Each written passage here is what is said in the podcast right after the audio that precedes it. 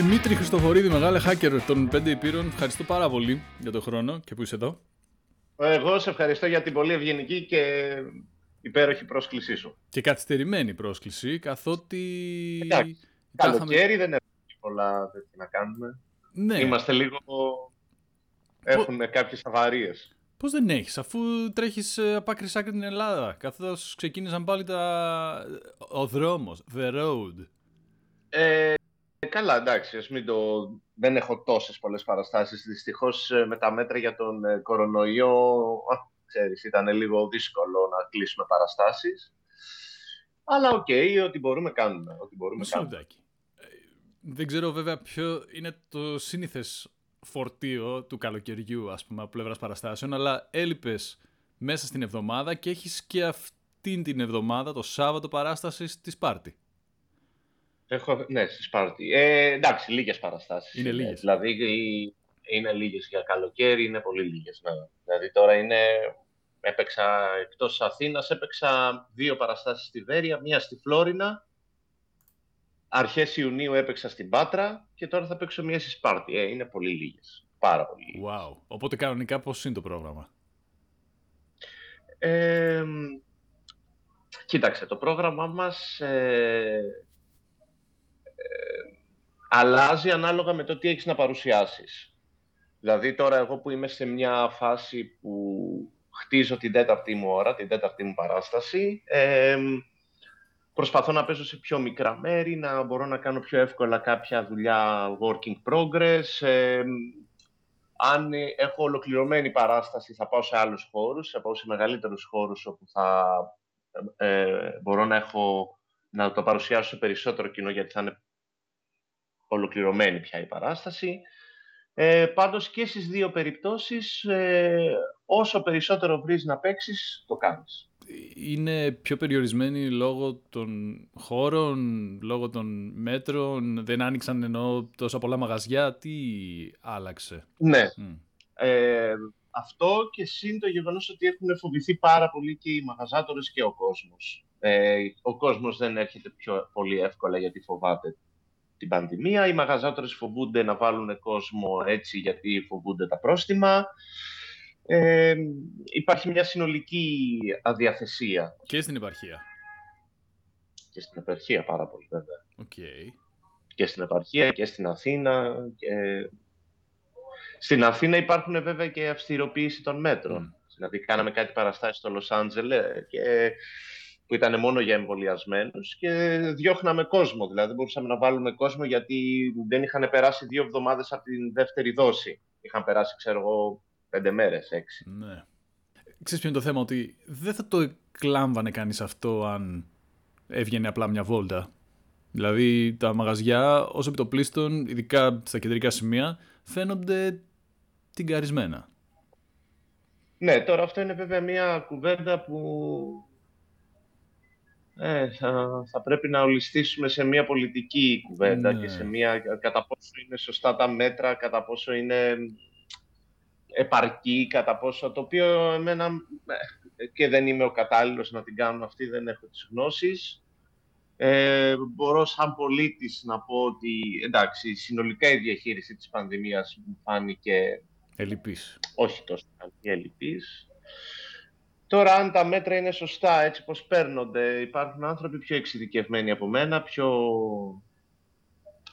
που η γνώμη τους βαραίνει περισσότερο σε ένα δημόσιο διάλογο. Εγώ τώρα τι να πω. Εντάξει, εγώ αν με ρωτήσεις για τη δουλειά μου θα σου πω για τη δουλειά μου. Τώρα ναι. τα υπόλοιπα και σαν πολίτης δηλαδή, ότι δεν μου αρκεί αυτό που βλέπω. Και εκεί σταματάει. Περιμένω και εγώ λύσεις, φαντάζομαι όπως και εσύ, όπως και χιλιάδες άλλοι συμπολίτες. Ναι, και είναι κρίμα που πρέπει να... ή που τίνει να πω... Αλλά είναι και πολύ, είναι και πολύ, παρά, είναι πολύ παραγωγικό το θέμα. Δηλαδή, σε μια τόσο μεγάλη κρίση, έτσι, σαν την πανδημία, η οποία είναι τεράστια κρίση, είναι παγκοσμίου ε, μεγέθους κρίση, δεν είναι και πολύ εύκολες οι απαντήσεις. Εντάξει, δεν είναι... Δεν είναι ότι θα κάτσουμε και θα κάνουμε μία κουβέντα εμείς οι δύο. Πολύ πιθανό να μην μπορούσαν να γίνουν άλλα πράγματα. Όλοι ευχόμαστε να μπορούσαν να γίνουν. Όλοι ευελπιστούμε ότι κάποιοι άλλοι θα, ας πούμε, αν ήταν ο ΣΥΡΙΖΑ, πιθανό να ήταν καλύτερα τα πράγματα. Αλλά αυτό πάλι δεν μπορείς να το πεις με σιγουριά. Κάθε φορά είναι αυτό που είναι και το, το διαχειρίζονται οι άνθρωποι που τους τυχαίνει να το διαχειριστούν. Και έχουν κάνει λάθη. Έχουν κάνει λάθη πολλά. Δεν θα ήταν υπέροχο αυτό το πράγμα να μην χρειάζεται να, πολιτικο... να πολιτικοποιηθεί. Δηλαδή με κάποιο τρόπο να ερχόταν ε, η επιστημονική... Όχι, δεν θα ήταν υπέροχο. Όχι, δεν θα ήταν υπέροχο αυτό. Αυτό δεν θα ήταν καθόλου υπέροχο και το να, και το να μπούμε σε μια κουβέντα επιστημονικοποίησης της ζωής μας είναι μια κουβέντα που πολυσθένει στο φασισμό και στον ολοκληρωτισμό. Δηλαδή η ναζιστική Γερμανία ας πούμε, ουσιαστικά ε, επιστη, επιστημονικοποίησε την κουβέντα περί φυλής, περί... Η, η κουβέντα για άρια φυλή ήταν μια επιστημονική κουβέντα, σύμφωνα με βιολόγους, με... Όχι. Όσο πιο πολύ ολισθαίνουμε στον επιστημονισμό, πάλι και αυτό είναι βέβαια μια κουβέντα, γιατί διάβαζα τώρα ένα βιβλίο του Χαράρη, ενός ε, κοινωνιολόγου, που έλεγε ότι η ζωή μας ούτως ή άλλως ολισθαίνει προς τον, στις νέες βιο, βιοτεχνολογίες και βιοθεωρίες. Το Homo Deus, ποιο; Το Homo ναι. Deus, ναι. Ε... Όχι το Homo Deus, το επόμενο, το 21 τέτοια για τον 20... Ε, 21 lessons for the 21st, 21st century. Ε, ναι, ναι. Ξέρεις όμως, το Homo Deus το προηγούμενο. Στην, στην ναζιστική Γερμανία δεν υπήρχε αντίλογος. Τι εννοώ, ότι θα ήταν μία πρώτης τάξης ευκαιρία η επιστήμη από άκρη άκρη του πλανήτη να ενωθεί με τρόπο που να πείσει και να ε, φύγει όσο γίνεται, γιατί επαφίεται αρκετά και στην προσωπική πρωτοβουλία αυτό το πράγμα, από τη μέση η παραφιλολογία, το σχετικό και όλα τέλος πάντων τα, τα θολά σημεία που είναι πάρα πολλά ακόμα γιατί ακόμα και η επιστήμη πολλά πράγματα μέχρι, μέχρι και πολύ πρόσφατα ας πούμε δεν τα είχε απαντήσει οπότε δεν ξέρω αν θα υπήρχε χώρος για τόσο μεγάλη πλάνη όχι, όχι. Θεωρώ ότι είναι λανθασμένος αυτός ο δρόμος αν πάρθει. Δηλαδή ζει σε μία... Κοίταξε, πρέπει να... Η γνώμη μου τώρα. Ναι, προφανώς. Ε, δεν πρέπει να, πώς να σου πω, δεν πρέπει να το, δεν πρέπει να τους πείσεις όλους και δεν θα ήταν φυσιολογικό να τους πείσεις όλους. Δηλαδή είναι, πώς να σου πω, ε, κοινωνία πρέπει να κάνεις με όλους, ακόμα και με τους αντιεμβολιαστές, ακόμα και αυτούς που δεν πιστεύουν.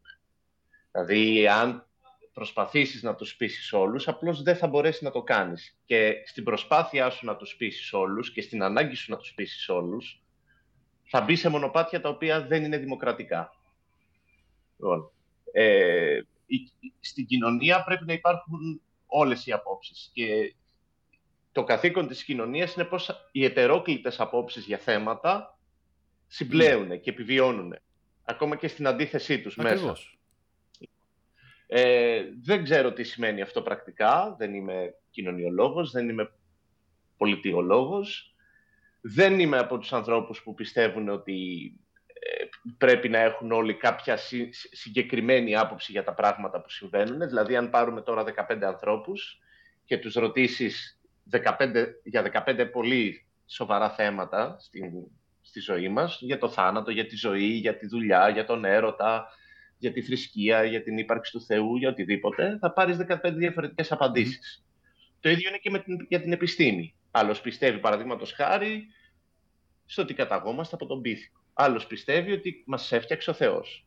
Λοιπόν, αυτά τα, είναι μεγάλα Και το εμβόλιο και, ε, εντάσσεται μέσα σε αυτά τα μεγάλα ερωτήματα. Εγώ μπορεί να το έχω απαντήσει μέσα μου και έχω εμβολιαστεί και τέτοια, αλλά υπάρχουν άνθρωποι που πιστεύουν σε διαφορετικούς θεσμούς και όχι στο θεσμό της επιστήμης ή των κομμάτων ή της δημοκρατίας. Λοιπόν, μια κοινωνία πρέπει όλους αυτούς τους ανθρώπους να τους χωρέσει μέσα. Πρέπει να τους χωρέσει και πρέπει να τους δώσει ε, με άλλο τρόπο να καταλάβουν πώς μπορούν να, να ενταχθούν σε μια κοινωνία αρμονικά. Όχι μόνο με την πυθό. Γιατί η πυθό μπορεί να είναι και δια του βούρδουλα, ξέρεις, και δια της τιμωρίας. Εκεί διαφωνώ εγώ; Αλλά το, το καταλαβαίνω. Εσύ μπορεί να διαφωνήσεις. Το καταλαβαίνω αυτό. Αλλά κάποιοι το θεωρούν ότι θα έπρεπε να γίνει, έστω και με τιμωρία. όχι, δεν πρέπει να γίνει με τιμωρία. Ναι. Κοίταξε, ο καθής, πώς το λέγει στο σχολείο, στον κλάδο του, αυτό θέλω να πω, αλλά υπάρχει μια έκφραση γι' αυτό, δεν μπορούμε να... Καθής σε Αυτό, μπράβο. Δεν μπορούμε λοιπόν να απαντήσουμε σε οποιοδήποτε ερώτημα, όπως λες και εσύ, φέρνοντας ή αντλώντας γνώση μόνο από ένα κλάδο ή από τον κλάδο τον οποίο ο καθένας μας έχει επιλέξει να εμπιστεύεται.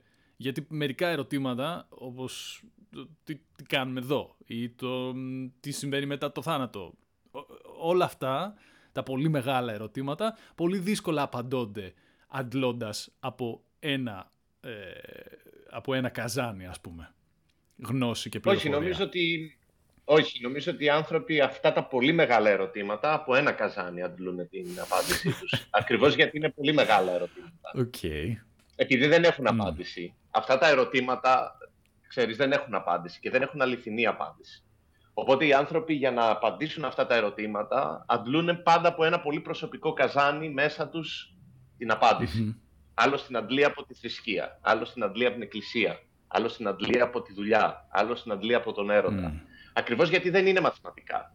Δεν μπορείς να απαντήσεις δηλαδή το τι υπάρχει μετά το, θά, μετά το θάνατο, τι υπάρχει, ε, αν υπάρχει μετά θάνατος ζωή, τι, τι είναι ο έρωτας, πόσο μας ελευθερώνει και όλα αυτά τα μεγάλα ερωτήματα δεν έχουν μια επιστημονική απάντηση που θα πρέπει να κοιτάξουμε σε... Ο καθένας το δίνει με ένα πολύ προσωπικό δρόμο. Ναι, αλλά αυτός ο κορονοϊός είναι κάτι πολύ πιο χειροπιαστό από αυτό. Ναι, αλλά όπως βλέπεις η πραγματικότητα σου δείχνει ότι υπάρχουν πάρα πολλοί άνθρωποι οι οποίοι δεν συμφωνούν με αυτό. Υπάρχουν άνθρωποι οι οποίοι πιστεύουν, δεν λέω ότι είναι, ξέρεις, ότι είναι η δικιά μου οπτική. Ναι, όχι, Υπάρχουν πάρα πολλοί άνθρωποι και, και πιστεύω ότι ε, ε, ε, ε, καμιά φορά η ιστορία προχωράει και χωρίς αυτούς τους ανθρώπους. Δηλαδή αυτούς τους ανθρώπους θα τους, μπορείς να τους έχεις ξαναδεί πολλά χρόνια πριν σε άλλα εμβόλια τα οποία τώρα μας φαίνονται τυφλοσούρτης και ναι, εννοείται ότι θα το κάνω. Και... Ίσως οι άνθρωποι που πιστεύανε ότι το ρεύμα, ο ηλεκτρισμός είναι κάτι αρνητικό, ας πούμε, η κοινωνία θα προχωρήσει ούτως ή άλλως και χωρίς αυτούς τους ανθρωπου Δηλαδή, είτε υπάρχουν κάποιοι εμβολιαστές, υπάρχουν κάποιοι αντιεμβολιαστές, η ίδια η ζωή απαντά καμιά φορά αυτά τα ερωτήματα. Σωστά. Εάν η ανθρωπότητα επιβιώσει και προχωρήσει μπροστά με το εμβόλιο, οι άνθρωποι αυτοί απλώς θα δημιουργήσουν, ε, πώς να σου πω, ένα μικρό κυματάκι πάνω στη θάλασσα. Θα σβήσει γρήγορα. Η ίδια η ζωή απαντάει όλα αυτά τα ερωτήματα. Η ανθρωπότητα όπως και να έχει θέλει να επιβιώσει. Σωστά. Και αυτό που λες είναι ταυτόχρονα πάρα πολύ αισιόδοξο και πάρα πολύ μηδενιστικό. Ε, γιατί, ξέρεις, που είναι η δική μου, ας πούμε, ε, έτσι, ευχή. Έτσι είναι η ζωή μας, τόσο ή άλλως. Ισχύει, η ζωή μας. ισχύει, ισχύει ταυτόχρονα αισιόδοξη, αλλά μπορεί και στον δρόμο να πεθάνουμε κιόλας. Ισχύει. Η δική μου ευχή θα ήταν εάν αυτό το πράγμα δεν πολιτικοποιούνταν τόσο και ετίθετο σε μια βάση που ε, ρε παιδί μου θα έκανε πιο εύκολο το να κάτσουμε κάτω και να συζητήσουμε όλοι μεταξύ μας. Γιατί αυτό το θέμα είναι πολύ δύσκολο να το συζητήσεις, όχι μεταξύ αγνώστων. Είναι πολύ δύσκολο. οι ίδιοι το. Με συγχωρείς, οι ίδιοι το πολιτικοποιούν. Δηλαδή, όταν αυτή τη στιγμή, παραδείγματος χάρη, δεν έχει η Αφρική εμβόλια, έτσι, και οι πιο φτωχές χώρες δεν έχουν εμβόλια. Ε, το, εκ, του πραγμα, εκ, του πράγματος πολιτικοποιείς κάτι, έτσι. Η Αφρική δεν έχει εμβόλια, είναι σοβαρό. Σωστό. Οι πλούσιες χώρες έχουν. Εκ των πραγμάτων δηλαδή πολιτικοποιούμε κάτι. Έτσι. Δηλαδή η πολιτική των εταιριών, παραδείγματος χάρη, στο πόσα εμβόλια θα, θα φτιάξει για να τα δώσει στην Ευρώπη, γιατί μείναμε πίσω στους εμβολιασμούς και λόγω της καθυστέρησης των φαρμακοβιομηχανιών. Είναι πλέον. Το ξέρουν όλοι αυτό δεν έδωσε στην Ευρώπη εμβόλια. Λοιπόν, οι ίδιοι πολιτικοποιούν και τότε ανοίγει μια κουβέντα ότι κοίταξε να δεις τι θα γίνει με τις ε, βιομηχανίες ας πούμε, φαρμάκων, ποιες ελευθερίες έχουν, μπορούν να κάνουν business πάνω σε αυτό.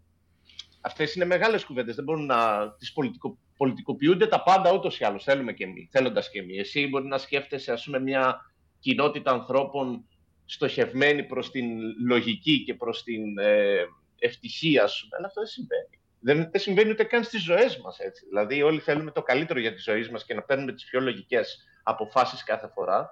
Αλλά πολλές φορές στη ζωή μας παίρνουμε το τελείως παράλογο και από αυτό καμιά φορά βγαίνει και κάτι καλύτερο από το λογικό. Δηλαδή, παραδείγματος χάρη, εγώ έχω σπουδάσει, έχω δύο πτυχία. Ποια λογική σκέψη θα με έκανε να κάνω κομμωδία; Ένα επάγγελμα που το 2008-2009 το ξεκίνησα δεν υπήρχε καν σαν επάγγελμα. Είναι μια τελείως παράλογη σκέψη. Και όμως στη ζωή μου πήρα αυτή την απόφαση. Ναι, αλλά δηλαδή, θέλω να πω ότι είναι, ευθυγραμμισμένη, είναι ευθυγραμμισμένη με την ευτυχία σου. Οπότε δεν είναι τελείως παράλογη. Απλά αυτό το κριτήριο νομίζω έχουμε χάσει σαν κοινωνία. Εξ... Ναι, αλλά η ευτυχία, η ευτυχία είναι κάτι πολύ προσωπικό για τον καθένα. Σωστό. Ο άλλος ευτυχία ε, δεν θεωρεί τις ε, λογικές αποφάσεις. Θεωρεί την ύπαρξη του Θεού και ότι δεν θα μπει μέσα μου μικροτσίπ. Ναι, ναι. Όμως ε, είπαμε. Θεωρεί. Έχουμε πει όλοι μας, σαν μια ομάδα ανθρώπων. Το, το ξέρεις ότι δεν θα τελειώσει ποτέ αυτή η συζήτηση, έτσι. Ποτέ Δεν βγάλουμε Ναι, ναι, το.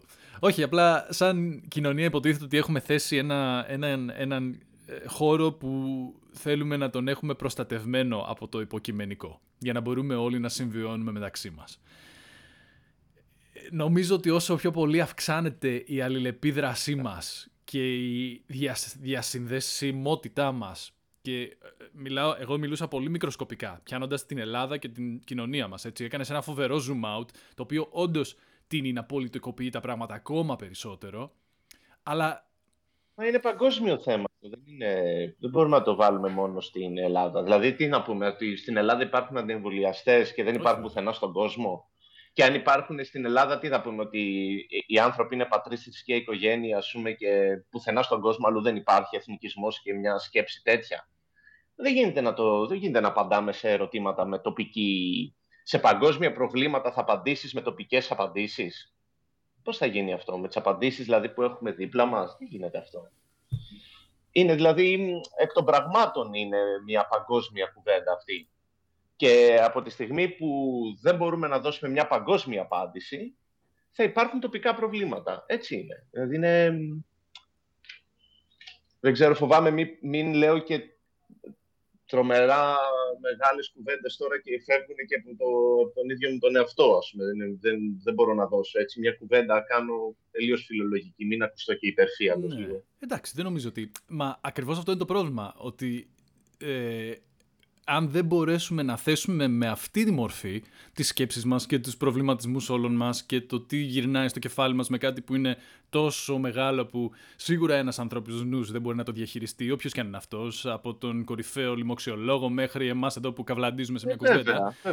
Αν δεν μπορέσουμε ε, να θέσουμε αυτά ανοιχτά και να συζητήσουν οι άνθρωποι μεταξύ τους σε ένα πολύ τέτοιο basic επίπεδο, ε, εκεί είναι που αρχίζουμε και όλοι στέλνουμε προς περίεργες καταστάσεις. Είτε... Μα αυτό γίνεται τώρα. Δηλαδή; Αυτό γίνεται τώρα. Δηλαδή, ε, όλες αυτές οι διαμαρτυρίες που βλέπεις, γιατί αν ανοίξεις, υπάρχουν διάφορες πλατφόρμες δημοσίου λόγου. Υπάρχουν, υπάρχουν οι ειδήσεις, υπάρχουν οι εφημερίδες, υπάρχουν οι πολιτικές εκπομπές, υπάρχουν τα social media, υπάρχουν οι πορείες έξω στο δρόμο. Λοιπόν, υπάρχουν πάρα πολλές μορφές δημόσιου λόγου. Και καθήκον μιας πολιτείας είναι να δίνει χώρο για όλα αυτά.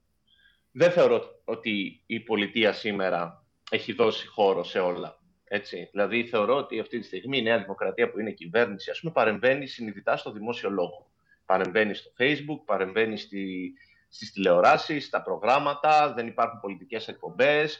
Ε, θεωρώ, ρε παιδί μου, ότι ο δημόσιος λόγος είναι λυπής αυτή τη στιγμή.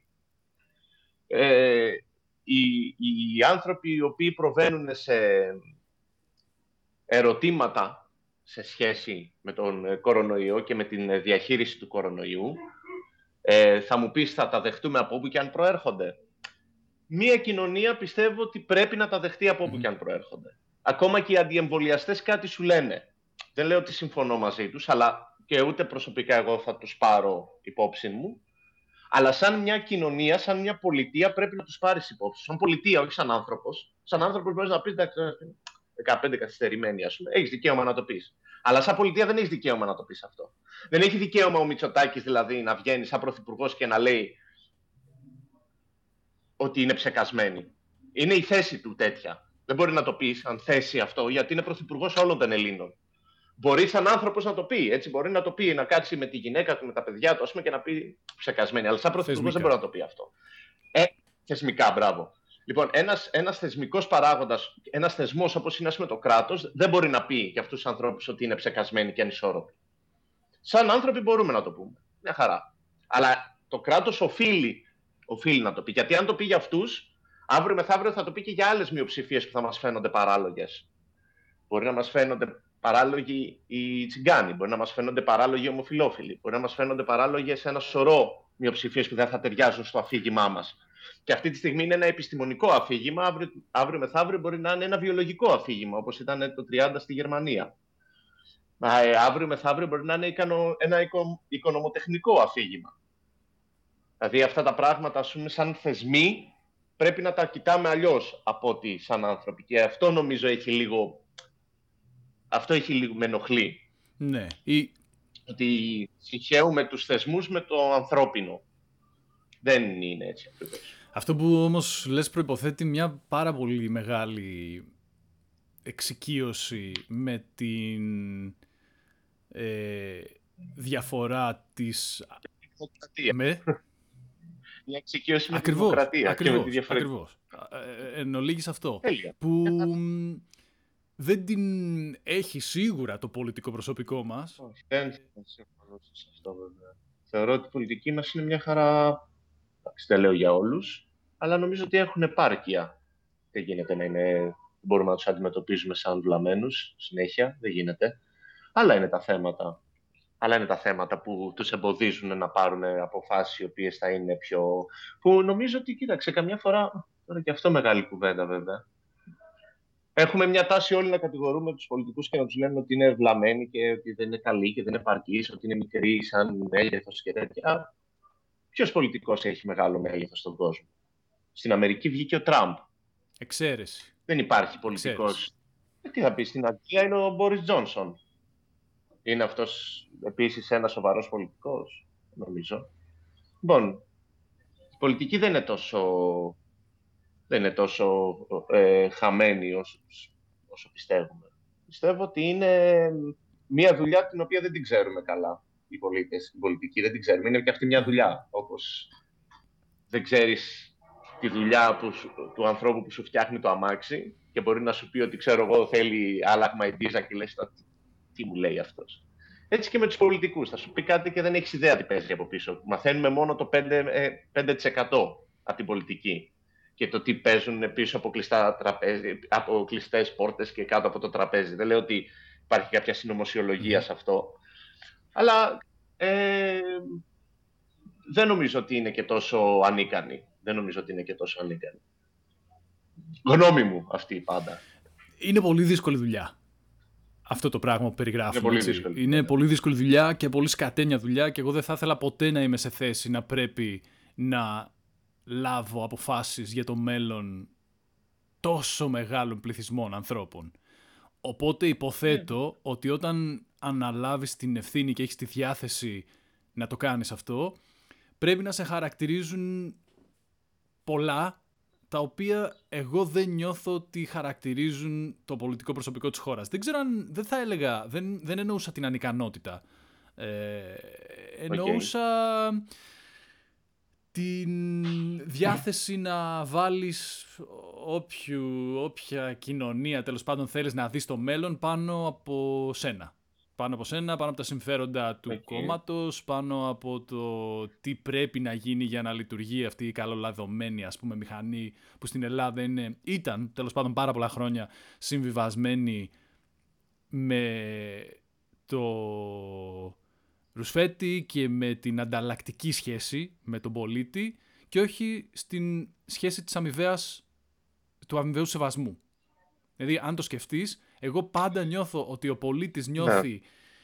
απέναντι στο κράτος καχυποψία, ο μπαμπούλας, πώς θα του κρύψω εισοδήματα, πώς θα τη φέρω, πώς θα μιλήσω για να γίνει αυτό, παρακάμπτοντας τις συγκεκριμένες και τέλος πάντων δομές όποιες έχουμε ορίσει ως ξέρεις, οι σωστές, βάση περιπτώσει για όλους μας και αντίστοιχα το κράτος ελέγχει όπως κάνει και τώρα με τα μέτρα τα οποία ε, έχουν πάρθει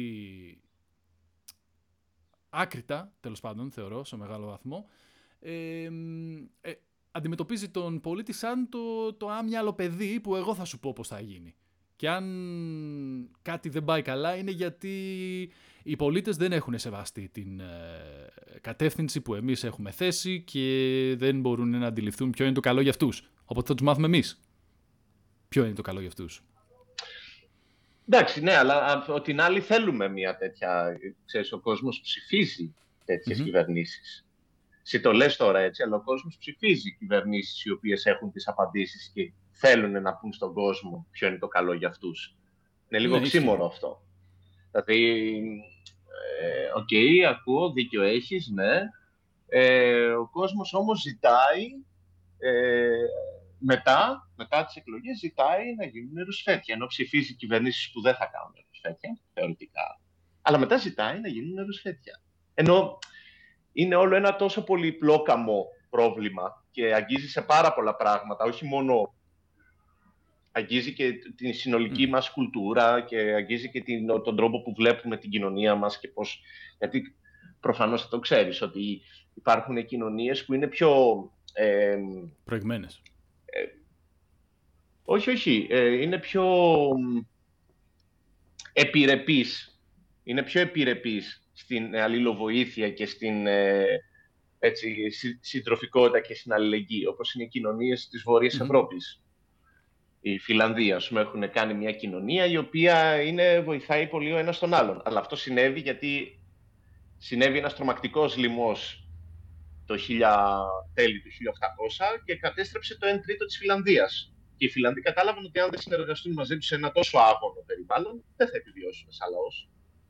Στην Ελλάδα δεν είχαμε ποτέ κάτι τέτοιο.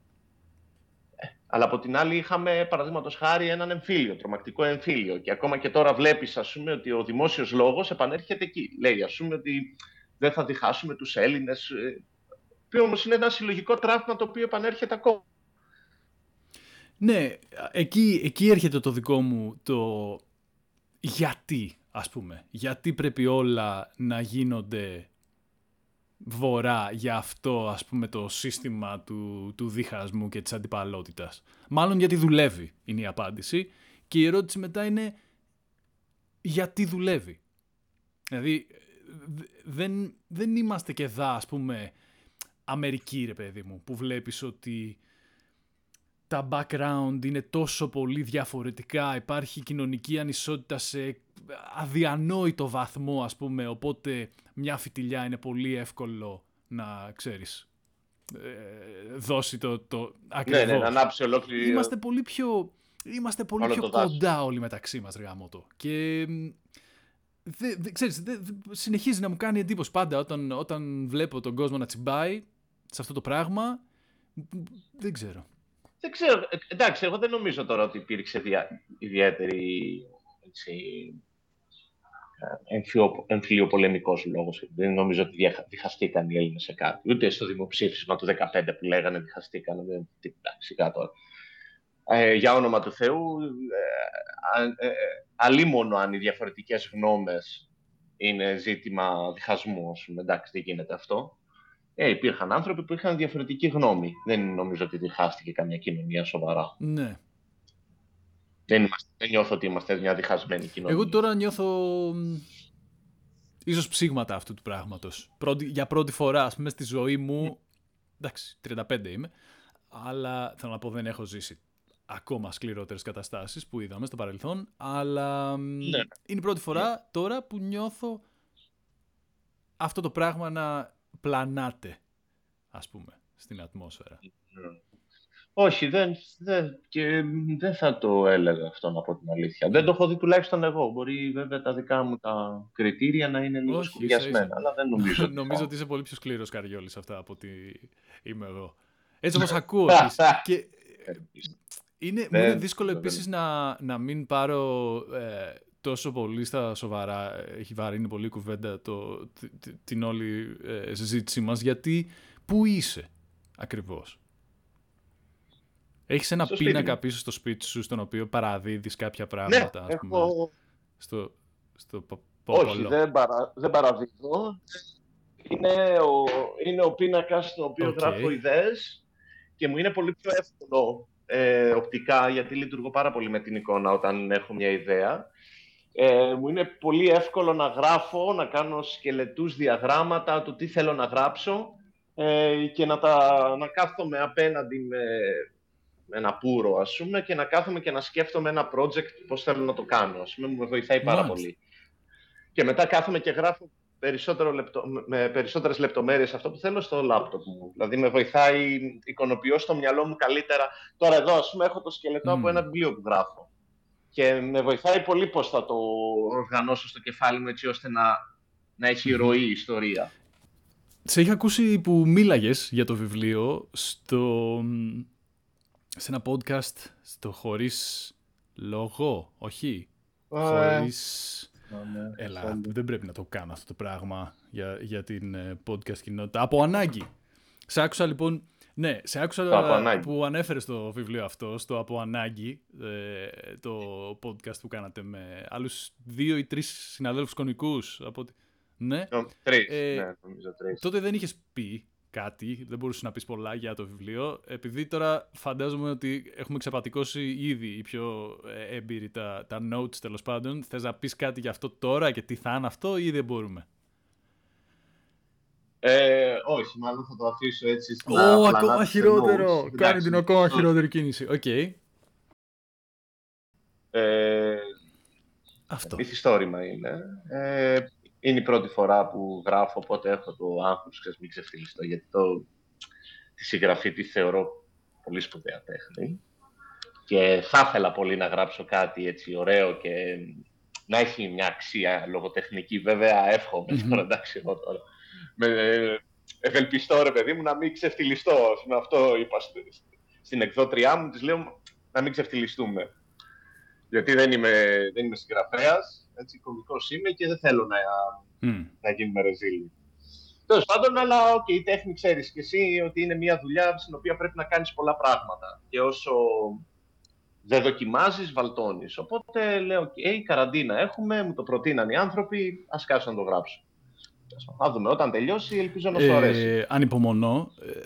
Ε, και επίσης δυσκολεύομαι να πιστέψω ότι αυτό ακριβώς δεν ήταν και το συνέστημα όταν ας πούμε ανέβηκες πρώτη φορά στη σκηνή για να κάνεις stand-up. Το αρκεί να μην ξεφτυλιστώ. Αρκεί να μην ξεφτυλιστώ. Ε, όχι, ήταν πιο αυθόρμητο το stand-up. Ήταν πιο αυθόρμητο από την συγγραφή. Ε, ίσως γιατί μου, μου έβγαινε λίγο πιο αυθόρμητο ε, το χιούμορ, δηλαδή το μυαλό μου κλικάρει πιο εύκολα στο χιούμορ, οπότε μου ήταν λίγο πιο αυθόρμητο και δεν είχα τόσο, είχα περισσότερο άγνοια κινδύνου. Στο βιβλίο δεν έχω τόσο, είναι πιο... Είναι πιο alert. Έχουν κοινά με το γράψιμο για το stand-up; Ε, εντάξει, είναι και οι δύο αφηγηματικές τέχνες, έτσι, δηλαδή βασίζονται στη, στη γραφή, αλλά εκεί τελειώνουν και τα... Υπάρχει μια γενικότερη κουβέντα του τι σε οδηγεί στο να φτιάχνεις ένα έργο τέχνης. Και υπάρχει μια πιο ειδική κουβέντα ότι κάθε έργο τέχνης έχει το δικό του δρόμο, έτσι. Αλλιώς είναι ο ζωγράφος, αλλιώς γράφει μουσική ένας μουσικός, αλλιώς γράφει ένας συγγραφέας, αλλιώς γράφει αστεία ένας κομικός. Ε, από εκεί και πέρα είναι, όχι, είναι δύο τελείως διαφορετικά. Και αν τα δούμε σε, μικροσκοπικά, είναι δύο τελείως διαφορετικές mm. λειτουργίες. Η συγγραφή ενός βιβλίου και η συγγραφή ενός κειμένου stand-up. Η Μούσα όμως δεν φαντάζομαι ότι κάπως με τον ίδιο τρόπο έρχεται, φεύγει ή λειτουργεί και εκεί διαφορετικά. Ε, τώρα η Μούσα, αυτό είναι μια, είναι ε, μια κουβέντα την οποία τη βρίσκω λίγο ρομαντική. Δεν υπάρχει μουσα, υπάρχει έτσι δουλειά, υπάρχει μια ιδέα που στην αρχή μπορεί να σου φαίνεται χαζή, κάτσε τη γράφεις, σου ξαναφαίνεται χαζή, πάει κάπου αλλού. Δεν έχει δει μέχρι που να είσαι κάπως ευχαριστημένος με αυτό που γράφεις. Έχει δουλίτσα από πίσω. Ε, μουσα δεν ξέρω αν... Ε, Κοίτα, το αν καταφέρνεις είχαν ρωτήσει τον Πικάσο, είχαν ρωτήσει τον Πικάσο πώς, πώς γραφίζει. Και λέει, δεν, ε, Δεν έχω έμπνευση, λέει, ε, ε, ερευνώ και βρίσκω την έμπνευση. Δεν υπάρχει δηλαδή. Είναι έρευνα και κάτσε, σκέφτεσαι, ψάχνεις, αναλύεις, mm. σκαλίζεις. Και μια φορά έρχεται έτσι, έρχεται από εκεί. Είναι, πιο, πιο, είναι λίγο πιο πραγματιστική. Πιο, πώς να το πω τώρα αυτό. Είναι λίγο πιο μηχανική. Δεν είναι τόσο... Είναι μια δουλειά κι αυτή. Εντάξει, έχει ένα επίπεδο πνευματικότητας. Δεν είναι ότι περνάμε λούκια. Okay. Δεν είναι ότι καθόμαστε σε ένα γραφείο και κάνουμε σφραγίδες. Okay. Ε, αλλά δεν είναι και τόσο πια... Δεν είναι και τόσο mm. πλατωνική. Δεν είναι και τόσο στα στέλια η έμπνευση και χτυπάει σαν κεραυνός στην καλλιτεχνάρα και... ναι, κοίτα, το πόσο επιλέγει ο καθένας να ανοίγει την κουβέντα μαζί της, το πόσο εύκολο του είναι, ε, είναι αυτό που περιγράφεις νομίζω. Είναι σίγουρα σχετικό. Είναι πάρα πολύ δύσκολο. Είναι πάρα πολύ δύσκολο να ανοίξεις κουβέντα μαζί της. Ε, είναι πάρα πολύ δύσκολο να κάτσεις να την κυνηγήσεις. Ε, και ισχύει πάρα πολύ αυτό που λες. Εξαρτάται τον κάθε άνθρωπο. Δηλαδή, εξαρτάται μάλλον τον κάθε έναν καλλιτέχνη και όχι καλλιτέχνη έτσι με την ρομαντική τέτοια, καλλιτέχνη με την έννοια που ασκεί αυτή τη, μια καλλιτεχνική δουλειά, ένα καλλιτεχνικό επάγγελμα.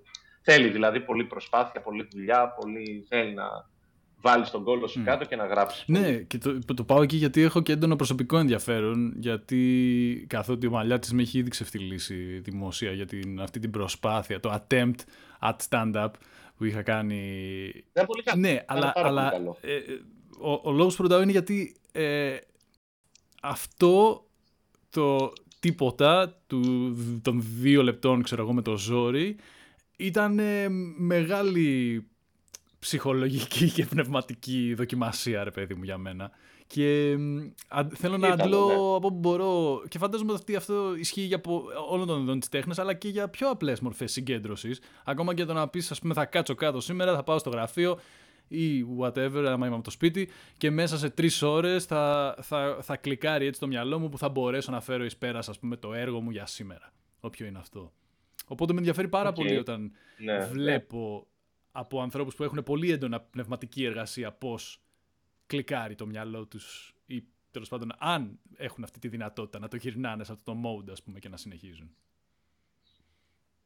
Ε, ναι, εντάξει, ισχύει αυτό που λες, ότι είναι όντως ένα κλικ το οποίο κάνεις. Ε, σε μια καλλιτεχνική δουλειά απλώς δεν unclicking, δεν μπορείς να, να φύγεις από αυτό το mood. Δηλαδή είναι πολύ δύσκολο εγώ να ξεκλικάρω το μυαλό μου πάντα σκέφτομαι με, μια, με ένα καλλιτεχνικό πώς μπορεί αυτό να γίνει αστείο, πώς μπορεί αυτό να γίνει εικόνα, πώς μπορεί να γίνει σενάριο, τι ωραία ιδέα θα ήταν. Δηλαδή, είναι μια δουλειά που δεν τη διαλέγει, σε διαλέγει. Δεν θα μπορούσα να κάνω πολύ εύκολα άλλη δουλειά. Δηλαδή, γιατί είναι συνέχεια, το, σαν άνθρωπος είμαι εκεί πέρα, έτσι βιδωμένος, έτσι έχω καταλάβει.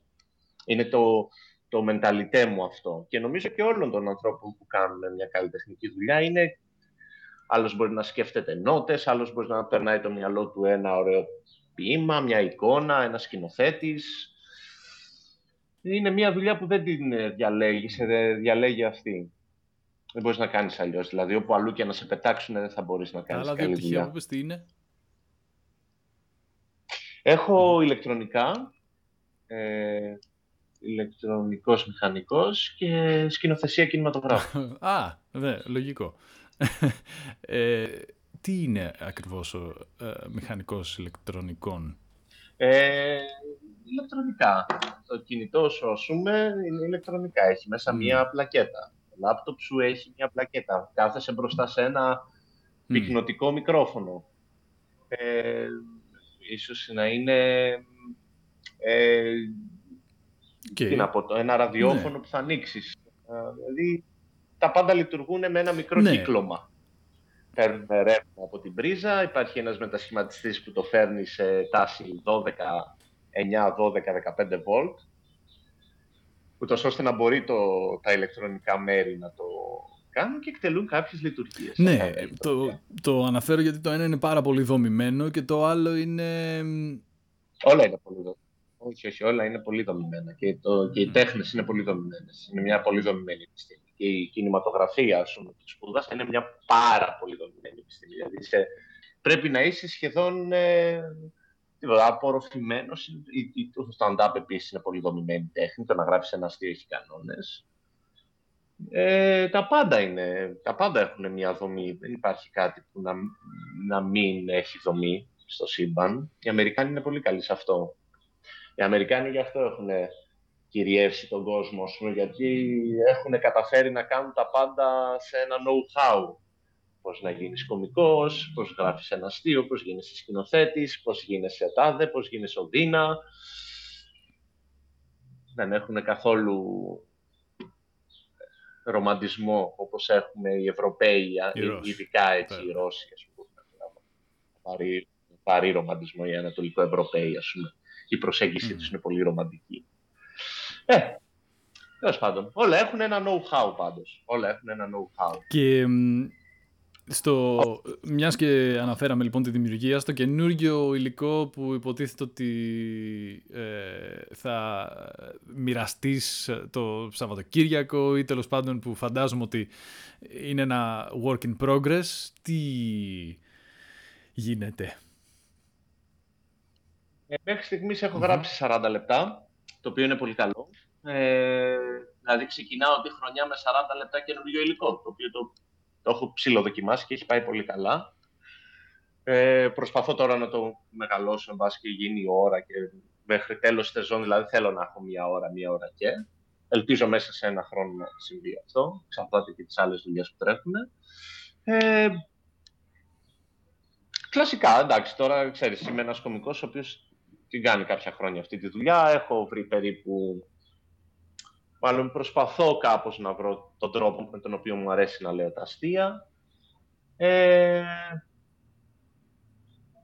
ε, αυτό δεν ξέρω τι άλλο Προσπα... να πω για τα κείμενά μου. Ελπίζω να είναι καλά και να άμα έρθει να με τον τρόπο που δουλεύεις και με τον τρόπο που απευθύνεσαι όταν είσαι on stage φαίνεται ότι είσαι από τους ελάχιστους κατά τη δική μου γνώμη κομικούς στην Ελλάδα που έχουν ρε παιδί μου μια χρειά αμερικανικής δομής στα αστεία τους πολύ έντονη. Δηλαδή βλέπω ένα πολύ ωραίο πάντρεμα της ε, stand-up ελληνικής σκηνής και του τρόπου με, το, με τον οποίο απευθύνεται απευθυνόντουσαν μάλλον πάρα πολλά χρόνια οι άνθρωποι που χτίσανε κάπως την σκηνή και, και με όλες τις επιρροές της πιο όριμης αμερικανικής, ξέρω εγώ, σχολής. Δεν ξέρω, προσπαθώ να χρησιμοποιήσω τις σωστές λέξεις. Κάποιοι γελάνε πάρα πολύ, μεταξύ των οποίων και εγώ μέσα μου λίγο. Αλλά. Όχι, όχι, μια χαρά μην, ε, καθόλου μην αυτολογοκρίνεσαι. Μια ανθρώπινη ναι, κουβέντα ναι. είναι, δεν το παίζουμε. Σίγουρα, σίγουρα. Αλλά είναι, είναι κάτι το οποίο, καλά, αφενός έχω δεχτεί αρκετή κριτική από το, το ίδιο το podcast, αλλά αφετέρου το, την κάνω και εγώ στον εαυτό μου, ρε παιδί μου, ότι θέλω να μπορώ να δομώ καλύτερα την, σκέψη μου και το λόγο μου και το stand-up είναι κάτι που έχει πάρα πολύ έντονα αυτό το χαρακτηριστικό. Οπότε όταν το βλέπω σε κάποιον και επειδή το έχω δει κυρίως στα πολύ μεγάλα ονόματα του παρελθόντος αλλά και τα τωρινά ας πούμε της αμερικανικής σκηνής με, με μαγεύει πάρα πολύ ρε παιδί μου όταν το βλέπω και αυτή την, αυτό το, αυτό το flow βλέπω και στη δική σου δουλειά και στη δουλειά, και στη δουλειά του Blink, ας πούμε. Και, και στη δουλειά του Διονύση. Θέλω να πω, είναι συγκεκριμένοι οι κομικοί στην Ελλάδα που βλέπεις ότι έχουν αυτόν το, τον τρόπο να απευθύνει. Ή που, που, τουλάχιστον εμένα αυτός ο τρόπος απεύθυνσης με, με μαγεύει πάρα πολύ και με, συνερπα, με παίρνει μαζί του, ας πούμε. και ναι. Δεν, αναρωτιέμαι αν αυτό προέκυψε ας πούμε, οργανικά ή αν η, η, η εξοικείωσή σου με αυτόν τον τρόπο προήλθε από πολύ μεγάλη έκθεση στην αμερικάνικη stand-up σκηνή. Εντάξει, είναι σημείο αναφοράς για όλους, αλλά... Ε, με έχουν επηρεάσει το ίδιο και οι Βρετανοί και οι Αμερικάνοι κομικοί. Ε, δεν μπορώ να πω ακριβώς περισσότερο ποιος. Δηλαδή, όσο μου αρέσει ο Louis C.K. ή ο Bill Burr, αλλά τόσο μου αρέσει ο Eddie Izzard και ο Dylan Moran που είναι Βρετανοί, ή ο Σάιμον Άμστελ, που μου αρέσει πάρα πολύ.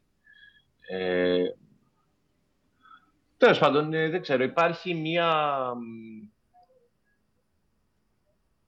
Δεν ξέρω τώρα πώς να το πω αυτό. Ο τρόπος που προσεγγίζω τεχνικά την κομμωδία, θα, θα σου πω ακριβώς πώς μπορώ να το πω. Ο τρόπος που προσεγγίζω την κομμωδία τεχνικά είναι αμερικανικός, σίγουρα. Αλλά το μενταλιτέ μου και ο πυρήνας μου σαν κωμικός είναι βρετανικός. Μάλλον το λέει πολύ ωραίο ο Στίβεν Φράι αυτό, Stephen Fry αυτό, για τη διαφορά της αμερικανικής και της βρετανικής κωμωδίας. Λέει ότι οι Αμερικάνοι, η κωμωδία τους είναι ένας Τζον Μπελούσι που λέει την έξυπνη ατάκα, την πολύ ψαγμένη, που ταπεινώνει τον άλλον, δηλαδή ε, σκέψου λέει ότι ένας ο οποίος παίζει μπάντζο και πάει ο Αμερικάνος ο γαμάτος και του παίρνει τον μπάντζο και το χτυπάει και του λέει την ατακάρα και βγαίνει από πάνω και κάνει και μια στροφή με τον Μπάνζο και γενικά Jim Carrey, super wow γαμάτος. Ας πούμε, η Βρετανή είναι ο τύπος που παίζει τον Μπάνζο. έτσι και του κοιτάει τι έγινε τώρα, γιατί... Λοιπόν, σαν μεταλλητέ είμαι πιο κοντά σε αυτό, στο βρετανικό, του loser.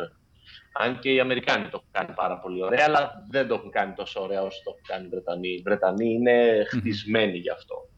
Οι Βρετανοί είναι χτισμένοι στο να κάνουν αυτή την εσωστρεφή κομμωδία υπαρξιακή και με την υγρασία mm. και όλα σε αυτή που πρέπει και όχι την χτισμένη. Οι Αμερικάνοι είναι αυτό, είναι πιο σούπερ πιο Avengers, πιο βλέπεις ας πούμε Avengers και πετάνε ατάκες ε, εν είδη rap battle ας πούμε και is that the best you can do και κάτι τέτοια γραφικά ας πούμε. Λοιπόν, δεν είμαι καθόλου έτσι, σαν μενταλιτέ, καθόλου. Ε, είμαι πιο πολύ στο εσωστρεφές και τα κείμενά μου κιόλας είναι έτσι. Δηλαδή πάντα, ξέρεις, μια συχνή κριτική ήταν ότι τα κείμενά μου είναι πολύ ομά, είναι πολύ κοινικά, δηλαδή ότι είναι όχι γλώσσα, αλλά το θέμα και η προσέγγιση μου είναι λίγο mm. too, too much info. Ε, Οπότε ναι, μάλλον προς τα εκεί είναι. Χαίρομαι πάντως που μου το λες αυτό, αν λες ότι συνδυάζω έτσι ε, τον αμερικανικό τρόπο γραφής που είναι full επαγγελματικός και τέτοιο με μια εσωστρέφεια ευρωπαϊκή. Μ' αρέσει πάρα πολύ. Θα ναι, πολύ και να ίσως να είναι ένας από τους λόγους που μου φαίνεται τόσο πολύ διαφορετικό αυτό που κάνεις όλε όλες αυτές οι πολλαπλές επιρροές που περιγράφεις, γιατί μου φαινόταν πάντα και από μικρός ρε παιδί μου. Δεν ήμουνα ούτε ατακαδόρος της παρέας, ούτε. Οπότε αυτό όταν το βλέπα, το ζήλευα. Και νιώθω ότι και στην, ε, στην κουλτούρα μας γενικώς υπάρχει αυτό. Αυτός είναι ο αστείος, η ψυχή της παρέας. Ο μαν που έχει την ε, κουβέντα έτοιμη, boom! Ό,τι ναι, είπε, ναι. μαλάγα. Ναι, ναι, ναι. ναι, ναι Ό,τι είπε, όχι, όχι. Δεν ήμουν ποτέ έτσι και μου φαίνεται πολύ ψυχαναγκαστικό. πόσο μεγάλο κομμάτι, ας πούμε, της κομμωδίας της ελληνικής δεν είναι τόσο μεγάλο. Όχι, η κομμωδία η ελληνική νομίζω είναι βασισμένη στη χαρακτηρογραφία και όχι στην ατάκα. Δηλαδή, ε, η χαρακτηρογραφία είναι αυτή που μας κάνει να γελάμε και όχι η ατάκα. Δηλαδή, συνήθως γελάμε με τους χαρακτήρες. Με χαρακτήρες, δηλαδή, ο, ο, και όλοι οι μεγάλοι κομικοί στην Ελλάδα είχαν χαρακτήρα, δεν είχαν ατάκες. Νομίζω λίγοι είχαν ατάκες. Ο, ο Πανούσης είχε ατάκες. Ο, ο Κλίν επίσης είχε χαρακτήρες. Είχε, δηλαδή ήταν, είχε πολλούς χαρακτήρες. Είχε το Βασίλη, ναι, που μιλούσε έτσι ναι, με αυτή τη ναι, φωνή ναι, την περίεργη. Είχε τον Τραμπάπουλα, είχε τον Όλα αυτά όμως πάντα μου έβγαζαν εμένα ε. έναν αυτοσχεδιαστικό σχεδόν. Δηλαδή δεν, δεν, προφανώς δεν, δεν ξέρω, δεν μπορεί να ξέρει ίσως και κάποιος. Όχι, του έγραφε τα κείμενα ο τέτοιος, ο...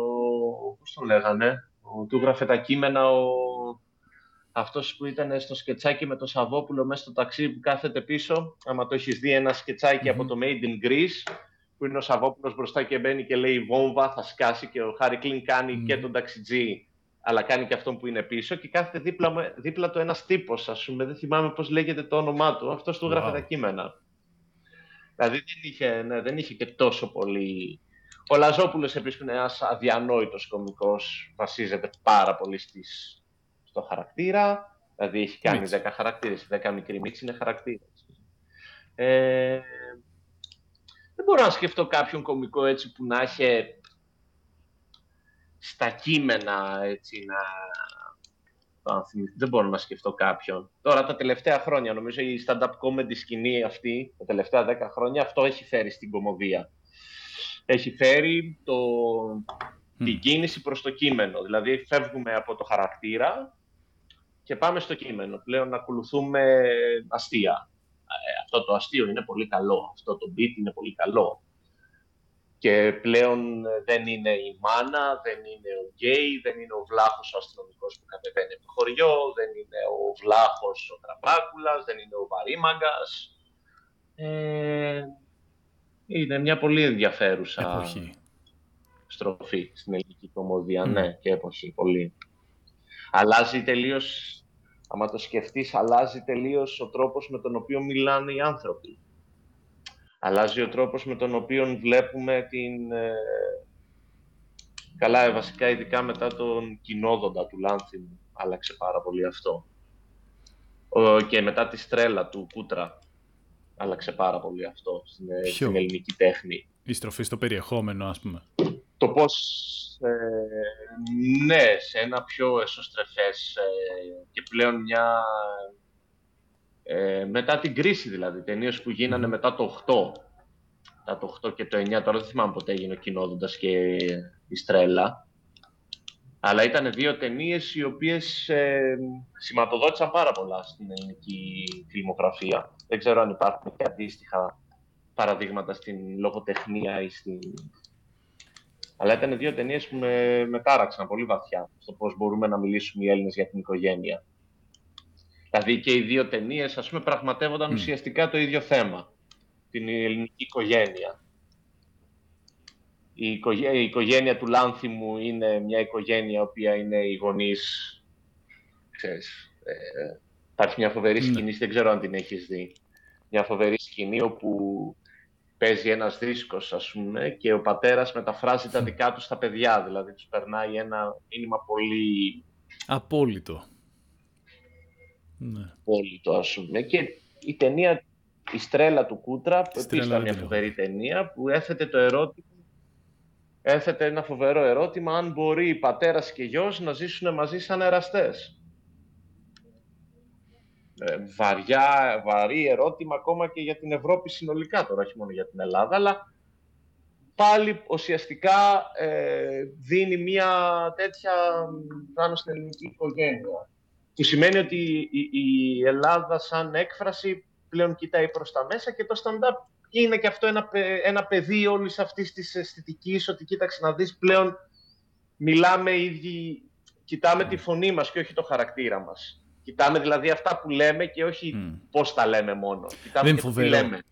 Και θέλουμε Δεν είναι φοβερό αυτό πώς συμβαίνει Σαν, ρε παιδί μου, πώς είναι όταν σπάει το φράγμα του ήχου σε ένα μαχητικό, ας πούμε, και βλέπεις ότι από εκεί και μετά είναι κάτι άλλο. Πρέπει να ήταν το 6, το 7, η, ο κοινόδοντας, κάτι τέτοιο ήταν. Ε, θα το. Θα, νομίζω, νομίζω. Ναι. Κάτσε λίγο. Ψάξ το, ρε, θα το ψάξω τώρα. Το... Ναι, για περίμενε. Το χάθιε το. Για περίμενε. Κάνει λίγο. και κάτι χρήσιμο. Α κάνει και κάτι χρήσιμο, για κάτσε. Α, το 9. Ναι, το 9. Μπράβο, ρε, εσύ. Κοινόδοντας. Το 9. Και η Στρέλα θα πω. Το 9. Ζόρικη χρονιά. Ναι. Φοβερό.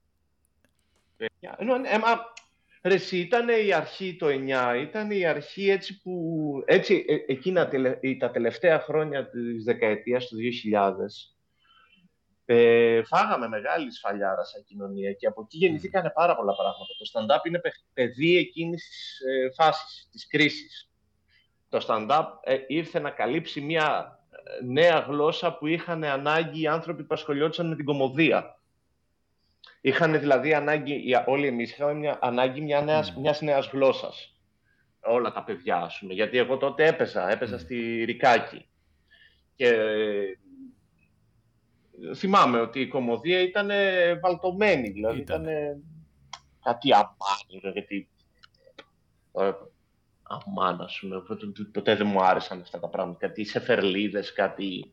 Τέλος πάντων, ε, ε, φαινόταν ότι υπήρχε ανάγκη για μια νέα κομμωδία. Φαινόταν όπως ε, και με τον τρόπο που γίνο, γίνανε αυτές οι ταινίες.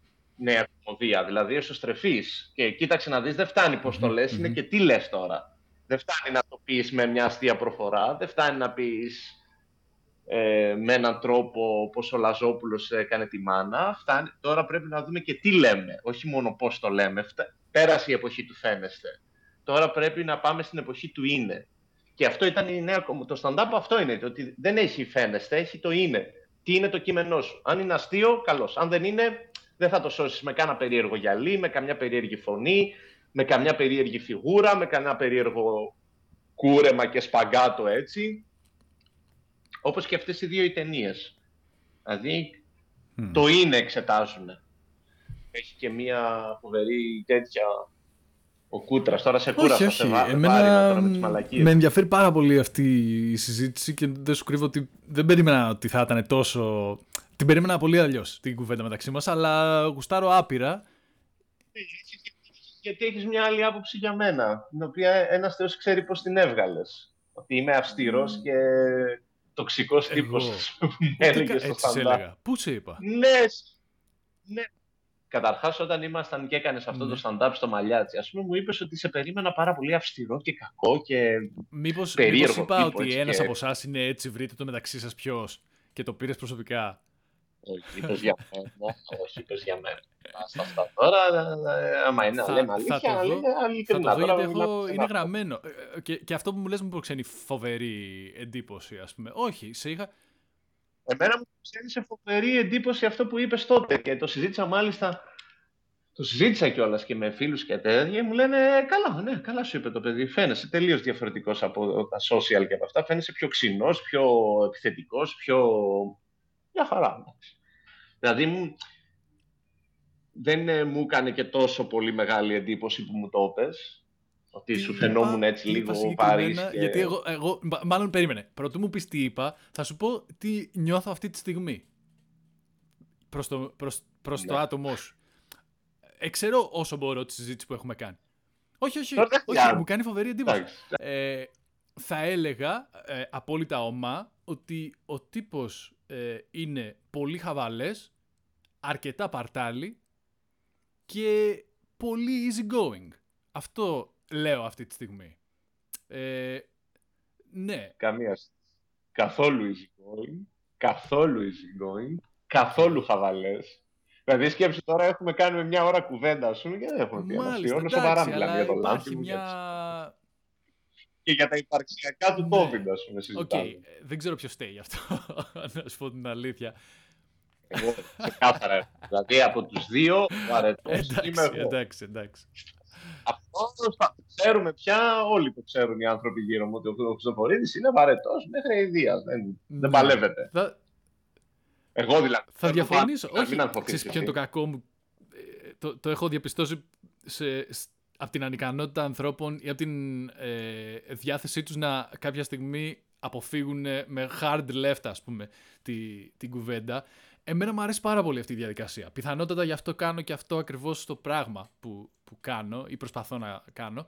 Ε, μ' αρέσει πάρα πολύ η διαδικασία του να συζητάω με κάποιον, να βρίσκουμε διόδους που θα προέκυπταν μόνο από τη μεταξύ μας συζήτησης, να βρίσκουμε αδιέξοδα, να σκέφτομαι, ωραία, μαλάκι, τι είπα λάθος εδώ, πώς θα έπρεπε να τον πάω. Δηλαδή, μα, διασκεδάζω πάρα πολύ από αυτό και επίσης μαθαίνω πάρα πολύ. Είναι ένα κανάλι μέσα από το οποίο μπορώ εγώ, ευελπιστώ πρώτα και όλοι οι υπόλοιποι που ενδιαφέρονται να ακούσουν, να ρουφήξουν γνώση από τους ανθρώπους. Οπότε δεν νομίζω ότι υπήρχε κάτι που έπρεπε ή δεν έπρεπε να υποθεί κατά τη διάρκεια της κουβέντας. Απλά πάντα κάνω μετά αυτόν τον απολογισμό. Λέω μήπως θα έπρεπε να είμαι πιο ανάλαφρος, ρε παιδί μου, να το έχω πάει προς τα εκεί ή να τον τραβήξω εγώ μαζί μου. Νομίζω ότι έχω και εγώ αυτό το. το βαρύκδουπο, ρε παιδί μου, του. Ναι, και τώρα θα καταπιαστούμε με μεγάλες ιδέες. Εντάξει. Όχι, όχι, μάλλον γιατί μας απασχολούν αυτά τα θέματα αυτή την περίοδο πάρα πολύ. Ίσως γι' αυτό δεν... Ε, εντάξει, βέβαια, εγώ το παρατραβάω λίγο και πάντα μιλάω έτσι σοβαρά και βαρετά. Ε, δηλαδή μου φαίνεσαι πιο ε, εσύ μου φαίνεσαι πιο cool και όχι τόσο βαρετός σαν εμένα. Ας πούμε. Φαίνεσαι πιο easy going και εύκολος άνθρωπος. Ξέρεις τι έγινε. Κάποια στιγμή μέσα σε όλα αυτά βαρέθηκα να... Ρε παιδί μου, ένιωθα ότι όσο καταπιάνομαι με οποιαδήποτε έκφανση της ειδησιογραφίας, ας πούμε, ή ό,τι προκύπτει από την καθημερινότητα, τόσο πιο πολύ μαυρίζω και βλέπω παντού αδιέξοδα και αδυναμία και ανικανότητα όλων μας να... Και σε έριχνε, και... σε έριχνε αυτό φαντάζομαι ναι, ψυχολογικά σε, ναι, σε ρήμασε ε, ε, ένιωθα και ξέρεις, λίγο μια απόγνωση στο να πώς ας πούμε μπορούμε να θέσουμε, γι' αυτό πήγα ε, πολύ έντονα προς τα εκεί στην αρχή της κουβέντας μας, πώς μπορούμε αυτά τα πράγματα να τα θέσουμε σε ένα πλαίσιο που να μπορέσουμε όλοι να αντιληφθούμε από πού ξεκινάει ο καθένας και πώς μπορούμε να γελάσουμε και λίγο με αυτό. Ακούγεται γραφικό, αλλά πώς μπορούμε να, να πούμε... Όχι, όχι, αλλά γιατί έχεις τόσο πολύ ανάγκη να το... Δεν ξέρω. Να το λύσω. Δεν... Έλατε. Ναι. Ε, αυτά τα πράγματα επανέρχονται πάντα σε όλες τις γενιές επανέρχονται και δεν είναι και δεν είναι και τόσο σοβαρά να λυθούν. Mm. Τα λύνει η ζωή δηλαδή, χωρίς να κάνουμε πολλά. Δεν ξέρω γιατί σε τρώει τόσο πολύ αυτή η απάντηση. Ναι, αυτό που λες. Ίσως, μάλλον γιατί είσαι και ένας άνθρωπος ο οποίος τον απασχολούν αυτά, OK. Okay. Αλλά δεν ξέρω. Ε, θεωρώ ότι αυτά τα πράγματα δεν έχουν εύκολη απάντηση και τα λύνει μετά από χρόνια η ζωή και το μόνο που μπορούμε να κάνουμε είναι να τα παρατηρούμε.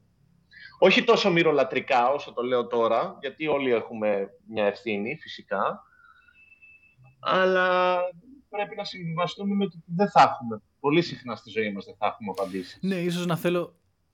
Θεωρώ ότι ίσως να θέλω να βάλω, ρε παιδί μου, κάπως ένα δικό μου λιθαράκι στο να έχουν τα πράγματα αίσιο τέλος ή έχω φάει αυτή την καραμέλα του όσο μπορούμε να βοηθάμε τον κόσμο μας. Για χαρά. Δεν ξέρω. Μια φορά. Δεν είναι καθόλου κακό. Σίγουρα με, μέσω της δουλειάς σου, μέσω της ειδησιογραφίας, μέσω της δημοσιογραφίας. Θα μπορούσες ναι, να εντάξει, το δεν, δεν θέλω τον εαυτό μου δημοσιογράφο, ούτε σπουδα, ναυτιλιακά σπούδασα και εμένα μου έβγαλε τελείως αλλού η ζωή, ας πούμε. Αλλά κάτι τέτοιο, δηλαδή και, στον, και στον πυρήνα του stand-up κάτι τέτοιο δεν υπάρχει. Η διάθεση να σχολιάσεις και να σπρώξεις σε αχαρτογράφητα ας πούμε, νερά το μυαλό του άλλου. Βέβαια. Καταρχάς το δικό σου. Καταρχάς το δικό σου και κατ' επέκταση mm. και του άλλου. Ο σκοπός είναι να γκρινιάξεις και να μάθεις και γιατί γκρινιάζεις. Και να έχει ένα νόημα η γκρίνια σου. Και να διασκεδάσεις λίγο με την γκρίνια σου. Ε, τώρα το γιατί κάνουμε αστεία, αν είναι αυτή η ερώτηση, το γιατί κάνεις αστεία, γιατί στο φινάλε νιώθω ότι μπορεί να είναι και λίγο αυτή η ερώτηση. Mm. Δεν ξέρω. Δεν ξέρω. Είναι... Υπάρχει ένα βιβλίο του Φρόιντ, για το χιούμορ και για το ηθιολόγημα, που λέει ότι δεν μπορούμε να βρούμε την αρχή του χιούμορ, δεν μπορούμε να βρούμε τον πυρήνα. Το μόνο που μπορούμε να πούμε είναι ότι ούτε του γιατί γελάμε, ούτε του γιατί κάνουμε αστεία. Το μόνο που μπορούμε να πούμε είναι ότι το χιούμορ εντοπίζεται σε περίεργους ανθρώπους. Μόνο αυτό γράφει. Μου έκανε εντύπωση αυτό.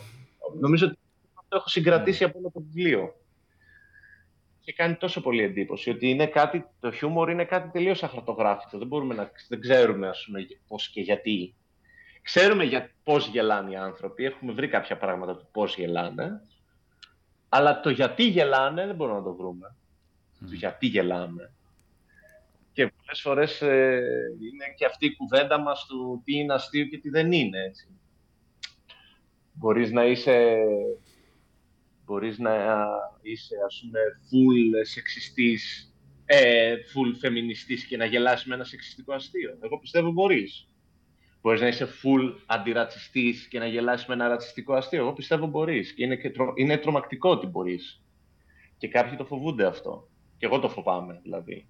Καμιά φορά ότι μπορεί να σκεφτώ ένα αστείο αυθόρμητα και να είναι σεξιστικό ή ρατσιστικό ή κακοποιητικό προς μια ομάδα, αλλά έτσι λειτουργεί το μυαλό σου. Έτσι λειτουργεί, είναι τελείως, πώς να σου πω, είναι τελείως αυθόρμητο.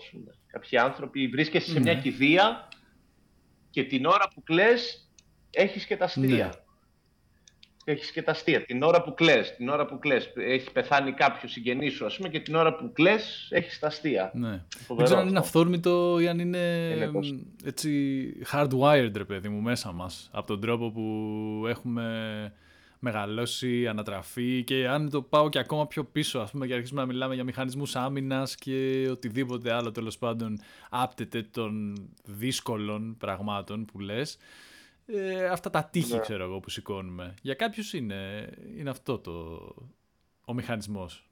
Πάντως σε μένα το πατρικό, το πατρικό της μάνας μου, το πατρικό της μάνας μου, η μάνα μου είναι βλάχα.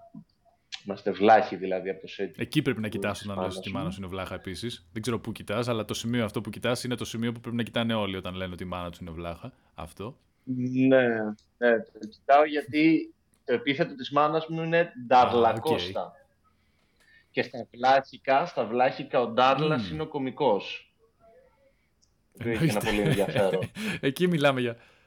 Το οποίο ε, σημαίνει ότι ένας πρώην, προ, προ, προ, προ, προγονός μας ναι. ήταν πάρα πολύ αστείος. Ένας αστείος Κώστας. Που λένε. ε... Μπορεί να είναι και αυτό που λες δηλαδή, mm. μπορεί να είμαστε wired σε κάποια πράγματα. Η κουβέντα μας έχει διαρκέσει εσείς μία ώρα και δέκα λεπτά σχεδόν, οπότε ε, θέλω πρώτον να απολογηθώ για το ότι δεν καταφέραμε να το κάνουμε από κοντά αυτό το πράγμα, διότι έχω την αίσθηση ότι με καμιά μπύρα ή κάποια από τα ποτά που έχουμε στο στούντιο θα ήταν αρκετά διαφορετική αυτή η κουβέντα και Μπορεί να, είναι χειρότερη, ναι, αλλά ε, φύση αισιόδοξος δεν θέλω να πιστεύω κάτι τέτοιο ότι θα συμβεί. Όταν, την επόμενη φορά θα το κάνουμε από κοντά. Την επόμενη φορά ανανεώνουμε τη τέτοια για να το ε, κάνουμε από κοντά. Και θα είναι μεγάλη Επόμενα να τα ξαναπούμε. ραντεβού ζωντανά ε, εσύ με τον κόσμο ή πράγματα άλλα που ετοιμάζεις online ή πράγματα που έρχονται με το βιβλίο.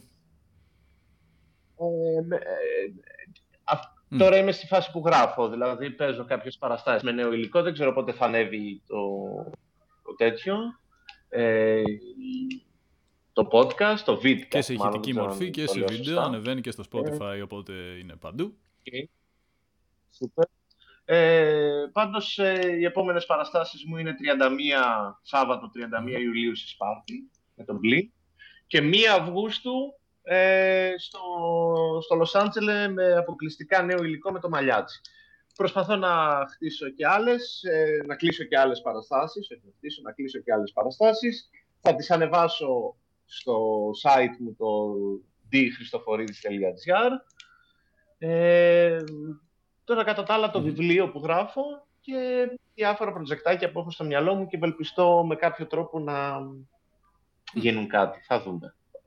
Βλέποντας και να μας πεις που θα πας διακοπές. Πήγα ε, μια εβδομάδα στην Κύθνο. τα σπάει Κύθνος. Δεν, δεν ήταν πολύ ωραία. Πολύ ωραία. Ναι, ρε φίλε, είναι πολύ, πολύ ωραία. ωραία. Ακριβή όμως, ρε γάμο, το, γιατί το πήρανε χαμπάρι ότι είναι πολύ ωραία και κοντά στην Αθήνα. Εντάξει, εντάξει. Μια χαρά, μια χαρά. Κυκλάδε είναι. Θα είναι και λίγο ακριβά. Θα είναι και λίγο μπασιλιαδού. Μπασιλιαδού, αλήθεια είναι. Αλήθεια είναι. Εντάξει, δεν πας ελεύθερο κάμπινγκ, πας κυκλάδε. Λίγο παραπάνω θα τα δώσει. Ε, κύριε Χριστοφορίδη, ευχαριστώ πάρα πολύ για αυτή την πολύ ωραία κουβέντα. Είχε πολύ πλάκα. Εγώ σας ευχαριστώ κύριε Άσχετα. Εγώ σας ευχαριστώ για την κουβέντα και για την, έτσι, για την βαθιά. Θα και το κουβέντα. ξανακάνουμε σύντομα. Εύχομαι καλό καλοκαίρι, καλές παραστάσεις και ξανά ε, ευχαριστώ. Γεια σας ρε παιδιά. Ευχαριστούμε πολύ και εσάς που μας ακούσατε. Γεια σας. Είστε καλά. Καλή συνέχεια.